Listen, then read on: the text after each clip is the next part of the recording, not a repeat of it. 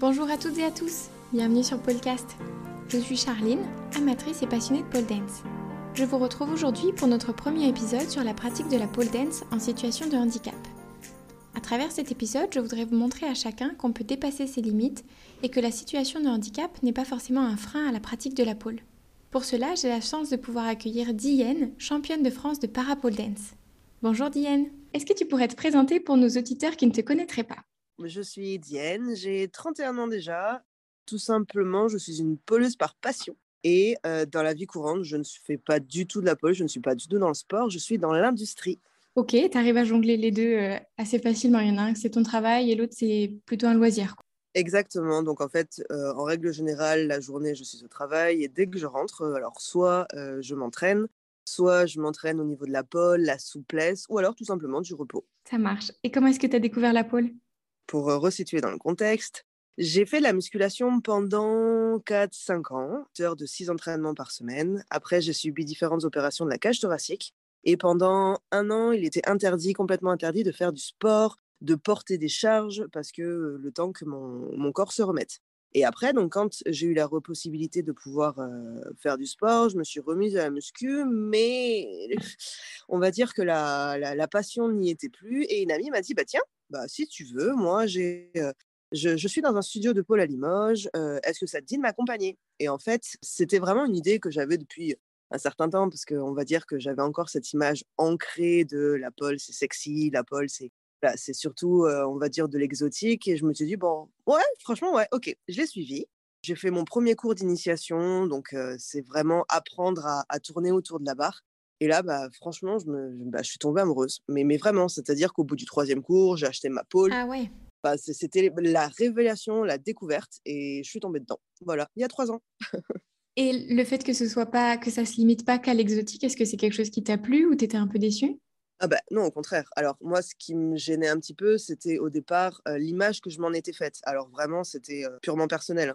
Au départ, j'étais restée sur boîte de striptease, enfin ce qu'on voyait. Ouais. Euh... Les talons hauts, le. Non, c'est, c'est, c'était l'image que malheureusement j'en avais, et en fait j'étais restée dessus. Et quand, quand j'ai essayé, bah finalement je me suis dit bah non. Même si, par contre, euh, je tiens à préciser que j'aimerais vraiment tester l'exotique, que je n'ai pas encore eu l'occasion de le faire, mais que vraiment ça m'intéresserait parce que les prestations qui sont tellement impressionnantes avec mmh. des talons. Que je me dis, ok, un jour, il faut que j'essaye. Je comprends. Et du coup, maintenant, ça fait combien de temps que tu pratiques ? Ça fait trois ans. Ok. Ça, on va dire que c'était un petit peu morcelé parce que ben, tout le monde sait qu'il y a eu la période du Covid. Donc, pendant un an, euh, bah, juste avant le Covid, j'allais pratiquement, alors peut-être pas tous les jours, mais trois fois par semaine au studio. Et euh, du jour au lendemain, bah, Covid. Donc, euh, du jour au lendemain, j'ai appris, on va dire, chez moi. Euh, le studio dans lequel j'étais faisait, tu sais, des cours en visio pour les personnes qui débarquent. Et au fur et à mesure, ben, vu que la période Covid s'est un petit peu prolongée et un petit peu trop, euh, j'ai continué à faire, euh, bah, sur les trois ans de pratique, il y a eu un an en studio, il y a eu euh, pratiquement un an et demi, entre guillemets, toute seule à la maison.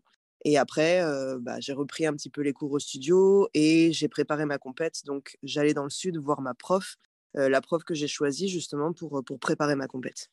Quand tu parles de ta compète, tu parles des championnats de France, c'est ça ? Exactement. Donc, euh, bon, on va dire que j'enchaîne un petit peu sur différents sujets, mais on en parlera tout à l'heure. Je suis euh, atteinte d'un syndrome de Poland, donc c'est une malformation de naissance qui fait que j'ai concouru pour les championnats de France dans la catégorie para pole. Il y a différentes catégories de, de, de para pole avec, euh, alors de mémoire, je crois qu'il y a à peu près six catégories, si je ne me trompe pas. La mienne, c'est handicap qui est au-dessus du coude, mais on okay. pourra en parler un petit peu plus tout à l'heure. Donc, euh, voilà, j'ai, ma, j'ai préparé ma compétition dans, dans le cadre des para pole. Mais félicitations pour ta compétition parce que je crois que tu t'es plutôt bien sortie. Qu'est-ce que tu as pensé de l'expérience ? On peut dire qu'il y avait trois, trois grandes périodes. La, la première période, c'était « Ok, je me lance dans la compète, ok, ça va être génial, ok, je prépare ma, ma chorégraphie. » Enfin, tu vois, c'était vraiment l'excitation euh, pure et dure en mode euh, « euh, Ouais, je, je me lance. » Donc ça, ok, j'ai préparé euh, pendant... Je me suis préparée vraiment à l'avance parce que je... Je, je voulais vraiment faire quelque chose de, de bien. Donc, j'ai mis à peu près allez, entre six et neuf mois à préparer cette, cette, cette compétition. Mmh. Euh, la deuxième période, c'était le jour J. Tu sais, c'est le moment où tu dis « Oh punaise, c'est aujourd'hui. C'est aujourd'hui, comment on va faire ? Qu'est-ce qui va se passer ?» Et juste avant de rentrer sur scène, mais, mais vraiment véridique, hein, juste avant de rentrer sur scène, blackout complet. j'étais incapable de me souvenir de ce qu'il fallait que je... Mais les, les minutes juste avant de passer sur scène, elles te, mais elles te semblent durer mais des heures et des heures. J'imagine. Je me demande toujours en compétition comment est-ce que c'est possible de ne pas avoir les mains qui glissent trop, tu vois, de, d'être moite à cause du stress. Et bah, franchement, en fait, euh, je suis arrivée sur scène, je me suis mis en position de départ et en fait, j'ai laissé mon corps guider. Mais vraiment, j'avais l'impression mmh. que j'ai tellement bossé, hein, on ne va pas se mentir aussi, euh, je, je la connaissais bah, par cœur. Et en fait, tu stresses, mais dès que la musique, elle part, et en réalité, j'avais l'impression que, que ça a duré mes deux secondes. Mon, mon corps a tellement fait tout tout seul. J'entendais la petite voix de ma coach qui disait « pense à ci, pense à ça, tire bien ta figure, repousse bien ton bras. Mmh. » Et en fait, la chorégraphie sur scène, pour moi, m'a semblé durer deux secondes. T'oublies les autres. Ouais, c'est ça. C'est que, enfin, moi, je me suis sentie comme un poisson dans l'eau, quoi. Ce qui était vraiment chouette et ce qui m'a, je pense, rassurée aussi, c'est que, en réalité, la compétition, donc c'est, ça, elle a commencé à, la cérémonie d'ouverture était de mémoire à, à onze heures quarante-cinq, quelque chose comme ça. Et la matinée, chaque athlète passait, euh, ne serait-ce que pour tester les barres, tu sais. Ah oui. Donc, tu avais trois minutes, pas une seconde de plus. Donc, tu ne pouvais pas faire ta, ta chorégraphie. Et ce n'était pas du tout le but. Hein. Le but, ce n'était vraiment pas que tu, tu testes une première fois. Ta choré en entier, c'était vraiment pour tester les barres, pour, euh, pour essayer une ou deux figures, euh, tester l'enchaînement du sol, par exemple. Et en fait, les barres ne glissaient absolument pas du tout. Mmh. Donc, tu pars dans une optique déjà de te dire... Ouais. Ah ouais, ça va, ça va bien se passer. Et donc, quand je, quand je suis passée, je pense que tu as aussi, tu sais, toute l'adrénaline. Ça te pousse, quoi. Et donc, euh, j'ai pas glissé. Ok. Et donc là, tu es qualifiée pour les championnats du monde qui se passeront en Suisse en octobre deux mille vingt-deux. Comment est-ce que tu te prépares ? Comment est-ce que tu appréhendes cette épreuve-là ? La préparation, pour l'instant, est un petit peu euh, en dents de scie. Je n'ai pas touché à la pole depuis la compétition, donc ça va faire à peu près trois semaines, quelque chose comme ça. Je vais m'y mettre. Euh, là, pour l'instant, donc, j'ai quelques petites douleurs donc, pour éviter complètement de me blesser.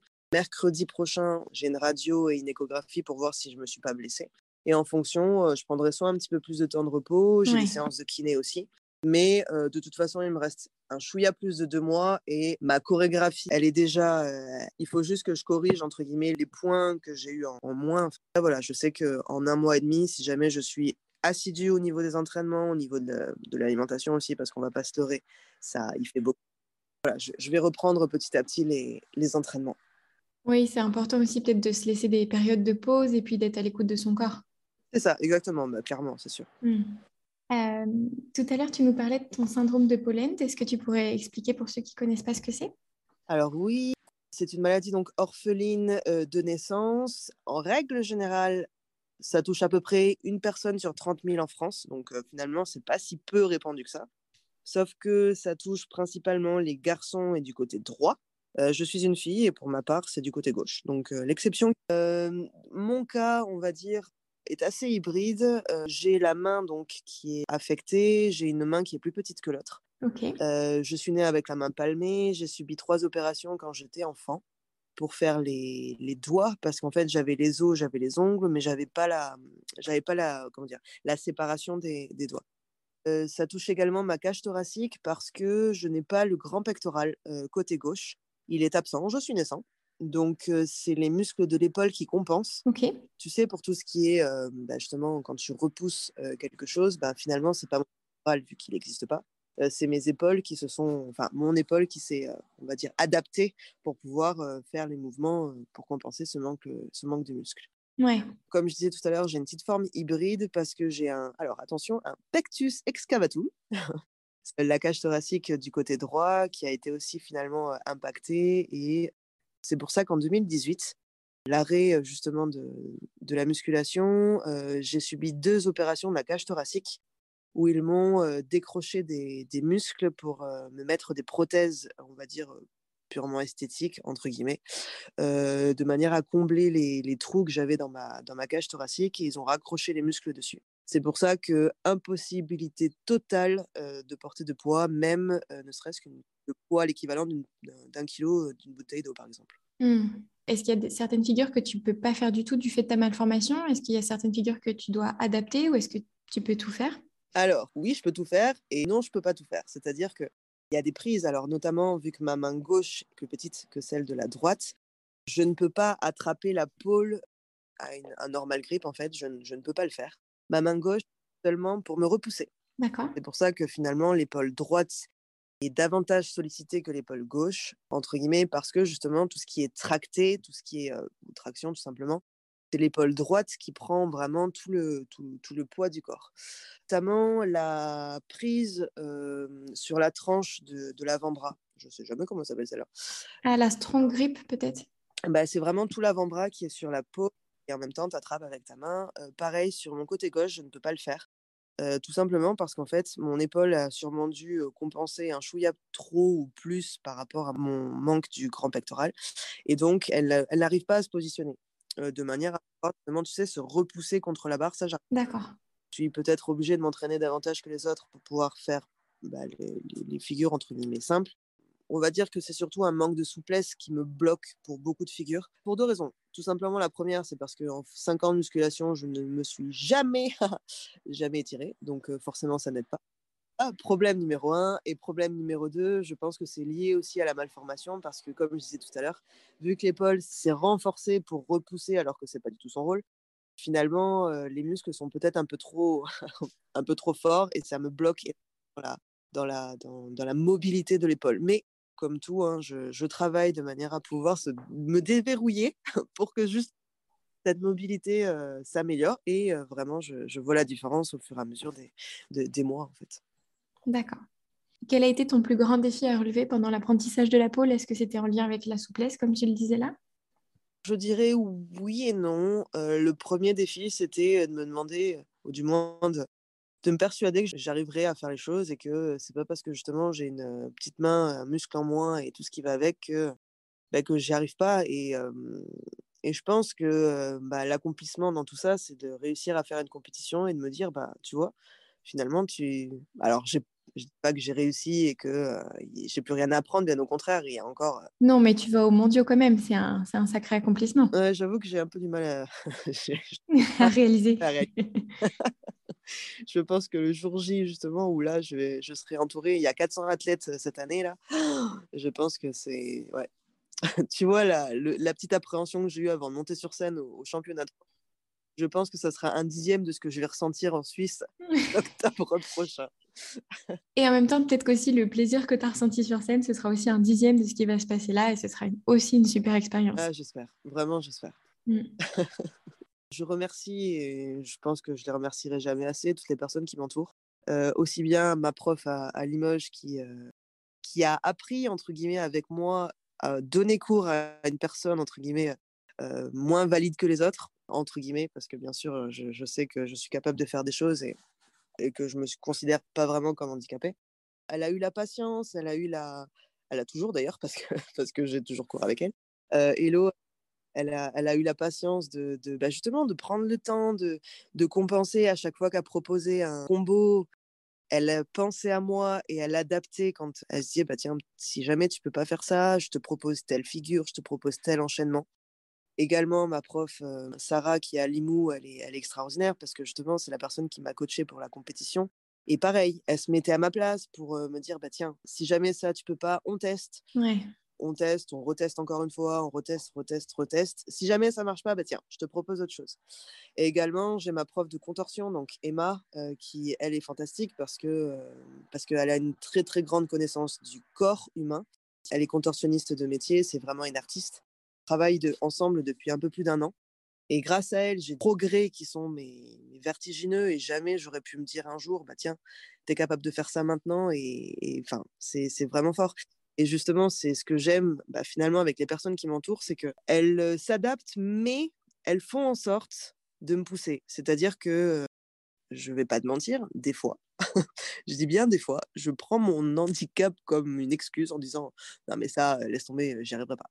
Et les filles, les trois, elles m'ont de nombreuses fois prouvé qu'on peut le faire et que clairement, c'est qu'une excuse. je, je, la...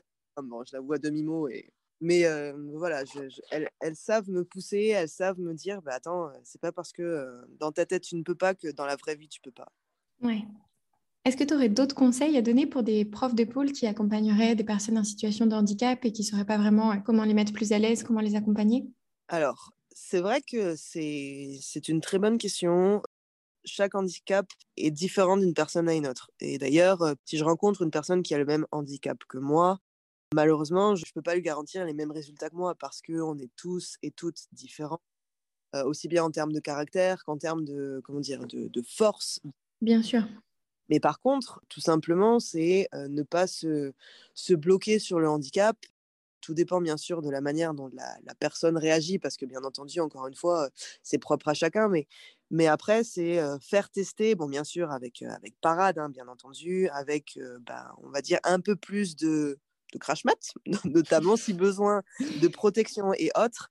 Mais euh, ne pas hésiter. Enfin, euh, les, les, les personnes déjà de toute façon en situation de handicap qui souhaitent euh, se mettre à un sport, donc en l'occurrence à la pole, on a vraiment l'envie de pouvoir se, se, se dépasser. Et donc, euh, bah, deux choses. C'est, euh, OK, bah, maintenant que tu es là, bah, on va bosser. Et, et deuxième chose, c'est opter hein, aussi, bien entendu, pour, pour la patience, hein, euh, mais également pour tout ce qui est pédagogie. Moi, je sais que je marche énormément sur la compréhension. Dès que mon corps a compris que, bah, tiens, faut faire ci, tu passes par telle étape, tu... Enfin, on me guide une première fois, une deuxième fois, et puis au bout d'un moment, mon corps a compris. Une fois que mon corps a compris comment il peut arriver à tel endroit, c'est nettement plus facile, mais c'est vrai que la pédagogie, la, la confiance, parce qu'on crée une relation de confiance avec euh, sa prof, et, euh, et c'est vrai que ça, ça n'a pas de prix.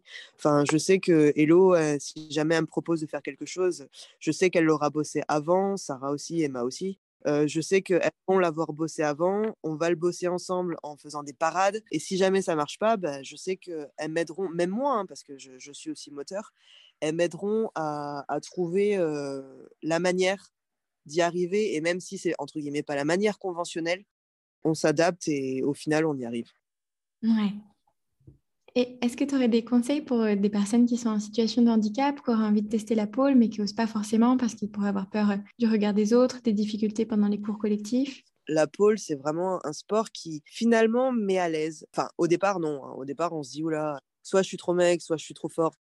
Je ne correspond pas au code, ce qu'on voit dans les magazines, alors que c'est complètement stupide. Et, et finalement, euh, la pole, malgré tout, c'est un sport individuel, mais je trouve que c'est quand même un sport d'équipe. Parce que surtout quand tu fais des cours collectifs et que bah, tu te lies d'amitié avec les, les filles, hein, bien entendu, tu as mal en même temps qu'elles ont mal. Enfin, je veux dire, euh, voilà. Finalement, ça se résume à un complexe que tout le monde pourrait avoir euh, au fond de soi, hein, que ça soit handicap, comme je disais tout oui. à l'heure, cellulite, euh, le poids, enfin voilà. Finalement, tu te dis, bah, est-ce qu'on a vraiment envie de se priver, de se faire plaisir et de passer un bon moment avec, avec ses amis, rencontrer du monde et, et finalement se challenger ? Est-ce qu'on a vraiment envie de, de mettre tout ça de côté juste pour euh, la peur du regard des autres ? Quand tu as un handicap, tu as les complexes dans la vie de tous les jours et en plus la possibilité de se dire « bah zut, je vais jamais y arriver quoi ». J'espère, et c'est la raison aussi euh, de mon compte Instagram et, et la raison pour laquelle... Euh, je fais tout ça. Alors, la première raison, c'est pour moi. Hein. Mais la deuxième, c'est aussi pour montrer aux, aux autres que, ben, il est possible, OK, avec un peu plus de travail, avec euh, ben, parfois beaucoup plus de travail, mais euh, il est possible quand même ben, de se faire plaisir, d'arriver à avoir des résultats. Ouais. Et je trouve que la pole, c'est un des sports qui est déjà d'une ludique, de deux qui est, ben, moi, je trouve très esthétique, et de trois, on ne se rend pas compte, mais on est capable vraiment de faire de, de grandes, grandes choses. Tu as lancé le hashtag « Si je peux, tu peux ». C'était quoi tes objectifs quand tu as lancé ça ? Alors, j'ai lancé ça à mes tout débuts d'Instagram. Ouais. Donc, il y a huit ans, je ne connaissais pratiquement même pas l'existence de la pole. J'étais énormément dans tout ce qui était musculation. Euh, moi, si euh, avec ma malformation de naissance, avec mon muscle en moins, avec bah, les difficultés que je pourrais rencontrer en, en tout genre, j'arrive à obtenir des résultats, bah, ça veut dire que euh, toi qui es derrière l'écran, quelle que soit, entre guillemets, ta composition avec handicap ou pas handicap, euh, en étant mais, euh, lambda et constituée, entre guillemets, de manière normale. Alors, je mets des pincettes, mais ça veut dire que toi aussi, tu, tu peux y arriver. Donc, voilà, j'avais lancé le « Si je peux, tu peux mmh. », euh, vraiment pour montrer que finalement, si j'y arrive, alors tout le monde peut le faire. Ouais, pour inspirer tout le monde. Inspirer, je ne sais pas, mais voilà, pour montrer finalement que tout est possible dans la vie et que même si des fois, on rencontre des difficultés, on peut quand même y arriver. Écoute, on a presque fait le tour de mes questions. Je me demandais quelle était ta figure préférée. L'une des premières figures que j'ai apprises, c'est le Superman. Bizarrement, celle... mais je l'ai toujours aimée. Mais vraiment, euh, je sais pas, t'as vraiment l'impression de voler. Et, et c'est l'une des, des premières que, que j'ai particulièrement appréciée. Après, euh, c'est toutes les figures avec les accroches de jambes. Parce que ben, j'ai de la force au niveau des jambes. Et toutes les figures où t'es en arrière et juste accroché avec les jambes, moi, je les adore. Enfin, celles-ci, euh, je, les, je les trouve vraiment, vraiment trop chouettes. Ok, c'est rigolo la différence de sensation parce que moi, le Superman, j'ai pas l'impression de voler du tout. J'ai l'impression qu'on me fait une brûlure indienne au niveau des jambes et que je vais m'étaler sur le sol. Oui, bon, mais c'est, je sais pas, moi je l'aime bien celle-là. Écoute Dyenn, je te remercie vraiment d'avoir pris le temps de répondre à toutes mes questions. C'est super généreux de ta part. J'espère que cet épisode vous a plu. J'espère également pouvoir faire d'autres épisodes avec d'autres pratiquants et pratiquantes en situation de handicap. Je vous invite vivement à aller consulter la page Instagram de Dyenn. Vous pouvez retrouver le lien dans la description. Vous pouvez également aller consulter les vidéos de Francesca Cesarini. C'est une poleuse italienne qui a gagné les championnats du monde de para pole dance en deux mille vingt et un. Francesca a seulement seize ans, elle est née sans main et avec une seule jambe. Ce qu'elle parvient à réaliser est super impressionnant. Si vous avez une question, une remarque ou que vous souhaitez participer à un épisode de ce podcast, vous pouvez m'écrire via ma page Instagram ou par mail. Belle journée à vous!